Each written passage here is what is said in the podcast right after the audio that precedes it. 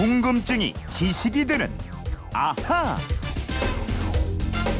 예, 세상의 모든 궁금증이 풀릴 때까지 궁금증이 지식이 되는 아하입니다. 서울 광진구에서 정수희 님이 게시판으로 주신 내용인데 아라비아 숫자를 쓸 때 천 단위에서 쉼표를 넣어 쓰잖아요.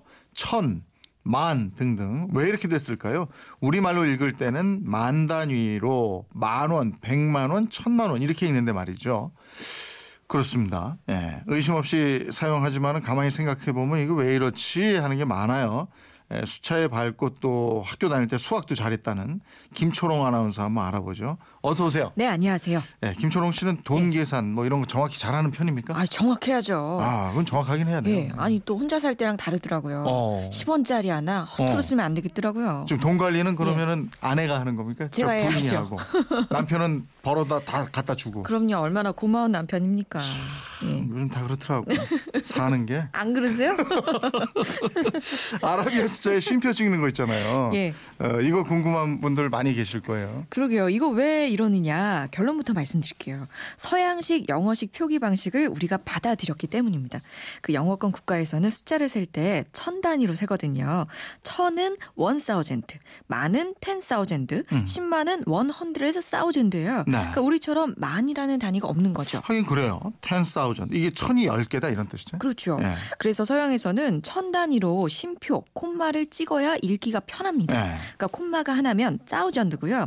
두 개면은 밀리언, 세 개면은 빌리언 이렇게 금방 알아챌 수가 있습니다. 음. 근데 우리나라를 비롯한 동양권에서는 천 다음에 만 단위가 있죠. 네. 일, 만, 억, 조, 경 뭐 이렇게 영이 네 자릿수 커질 때마다 수를 세는 단위가 바뀌게 됩니다. 네. 그래서 숫자에 쉼표를 찍게 된다면 네 자리마다 찍는 게 훨씬 편하겠죠. 그러네요. 근데 쉼표가 하나면 만, 두 개면 억, 세 개면 조.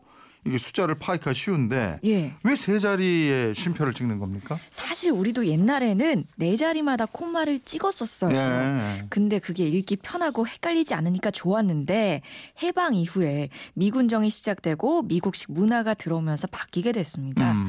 미국처럼 천 단위로 세 자리마다 콤마를 찍는 걸 통일했고요. 지금까지 사용하는 겁니다. 네. 글쎄 아라비아 숫자는 뭐 세계 공용이니까 통일해서 쓰는 게 맞다 쳐도 예. 숫자에 찍는 콤마 이게 숫자까지 서양식에 맞출 필요가 있을까 이런 생각도 들긴 드네요. 그러게요. 예. 네. 자 숫자 얘기 나온 김에 이것도 한번 풀죠. 청취자 이근묵님이 게시판으로 회사 동료와 대화하다가 궁금해서 올립니다. 시간을 부를 때 예를 들어서 5시, 6시, 10시 이런 식으로 부르는데 분을 말할 때는 다섯 분, 여섯 분, 열 분 이렇게 안 부르는 이유가 참 궁금합니다. 꼭 가르쳐 주시면 고맙겠습니다. 하셨는데 그렇죠? 예. 우리 그런 그건 이렇습니다. 방송하는 시작하는 예. 시간 11시 10분이죠? 예, 근데 그렇습니다. 왜 11시 10분이라고 그러지 않느냐? 11시 10분 이러면 좀 어색하네. 그, 그것도 그렇고 11시에 10분 모셔놓고 방송하는 것 같기도 네. 그러니까. 하고요. 이 10분만 예. 듣냔 말이에요. 이. 자, 풀어보겠습니다. 우선 하나, 둘, 셋, 넷. 이거는 순 우리말이잖아요. 예. 고유어라고도 합니다. 음. 반면에 1, 2, 3, 4 한자어입니다. 원래 이렇게 한자어로 된 숫자가 한자어로 된 단위 앞에 쓰일 때는 한자어대로 읽는 게 원칙이에요. 음. 즉뭐 21 세기, 90년대 5개년 이런 식으로 읽어야 맞는 건데요. 네. 또 마찬가지로 분이나 초 이 시간 단위 다 한자어잖아요. 네. 그러니까 10분, 20분, 30초, 40초 이렇게 읽는 게 우리 문법에 맞는 원칙인 겁니다. 음. 근데 시도 한자잖아요. 아 그렇죠. 예, 때 시자니까. 예. 지금 그 원칙대로라면은 11시, 10시, 9시 이렇게 읽는 게 맞잖아요. 예. 근데 11시, 10시, 9시 이게 굉장히 어색하지 않으세요? 음, 어색하죠. 예, 네. 시나 시간 한자어이고 뭐 분초와 마찬가지로 그 시간 단위의 명사이긴 한데 이 앞에서는 숫자를 고유어로 읽어야 하는 게 맞거든요. 네. 근데 이 국립국어원에서 설명하기를 오래 써온 관행이기 때문에 그렇다라고 설명을 하고 있습니다. 네. 그러니까 다시 말씀드리면 시랑 분 또 초와 아 시는 분하고 초와는 다르게 옛날부터 오랫동안 써오던 시간 표시 명사이기 때문에 네. 우리말 고유어계로 읽히고 있다 이렇게 보고 있는 거죠. 음, 그러니까 11시에 시는 한자어니까 원래 11시 이렇게 예. 읽어야 되는데 우리말 고유어로 동화돼서 오랫동안 써왔다. 그러니까 그렇습니다. 이렇게 쓴다 이거군요. 예. 바로 그겁니다. 예. 그러니까 우리 입에 그렇게 굳어지고 익숙해졌다는 건데요. 시간 말고도요. 무게를 나타내는 근단위 있죠. 이것도 사실 옛날부터 전통적으로 써오던 단위이기 때문에 비록 한자지만 일근, 이근 이렇게 세는 게 아니고 한근, 두근 이렇게 씁니다. 또 사람을 세는 명이나 뭐 길이를 재는 척, 개수를 세는 개 이런 단위들도 자연스럽게 우리말 수사가 붙었는데요. 네. 반면에 또 많이 사용하지 않아서 고유어로 동화된 정도가 낮은 뭐 분이나 초 원래대로 그냥 10분 10초로 읽는다는 겁니다. 음. 근데 그 시도 12시를 넘어가면 또 다르게 읽어요. 예. 13시, 14시 이러지 않고 13시, 14시 이렇게 하잖아요. 그렇죠. 예. 그래서 좀 더 헷갈리는 측면이 있는데요.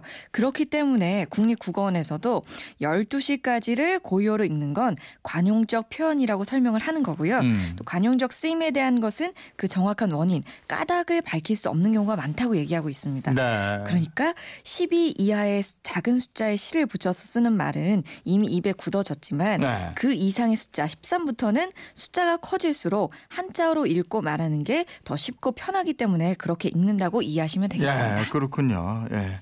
그 김태권 님인데 외국분이 한국어의 어려움으로 몇 시 몇 분 읽는 게 어렵다고 꼽더라고요. 그때 저도 처음 알았답니다. 어. 그러네요. 외국 분들은 그렇겠어요. 그렇겠어요. 두 가지 예. 다르게 읽어야 하니까. 숫자 읽는 얘기 하다 보니까 또 궁금한 게 항공기 기종 얘기할 때요. 예. 보잉 747 이러잖아요, 우리가. 예, 예. 근데 이 보잉 747 아니고 보잉 747 이러는 게 맞잖아요. 예, 그렇습니다. 이것도 사실 원칙이 있어요. 747이라는 숫자가 747번째 비행기라는 뜻이 아니고요. 네. 숫자에 뭐 큰 의미가 있는 게 아니고 뭐 기호처럼 사용하는 고유 번호거든요. 이런 숫자는 747이라고 읽어야 합니다. 근데 반면에 그 핵폭탄 제조 등에 사용하는 우라늄이란 물질 있죠. 네. 이 보통 표기가 우라늄 다음에 숫자로 235, 뭐 239 이렇게 숫자가 표기가 돼 있는데 이거는 235라고 읽어야 할까요? 235라고 읽어야 할까요? 지금 바로 곧 후속 질문 낸 거 보니까 예. 235, 239가 맞는 것 같은데. 맞습니다. 그 이유는 이 숫자는 단순한 기호가 아니고 의미를 담고 있기 때문입니다. 네.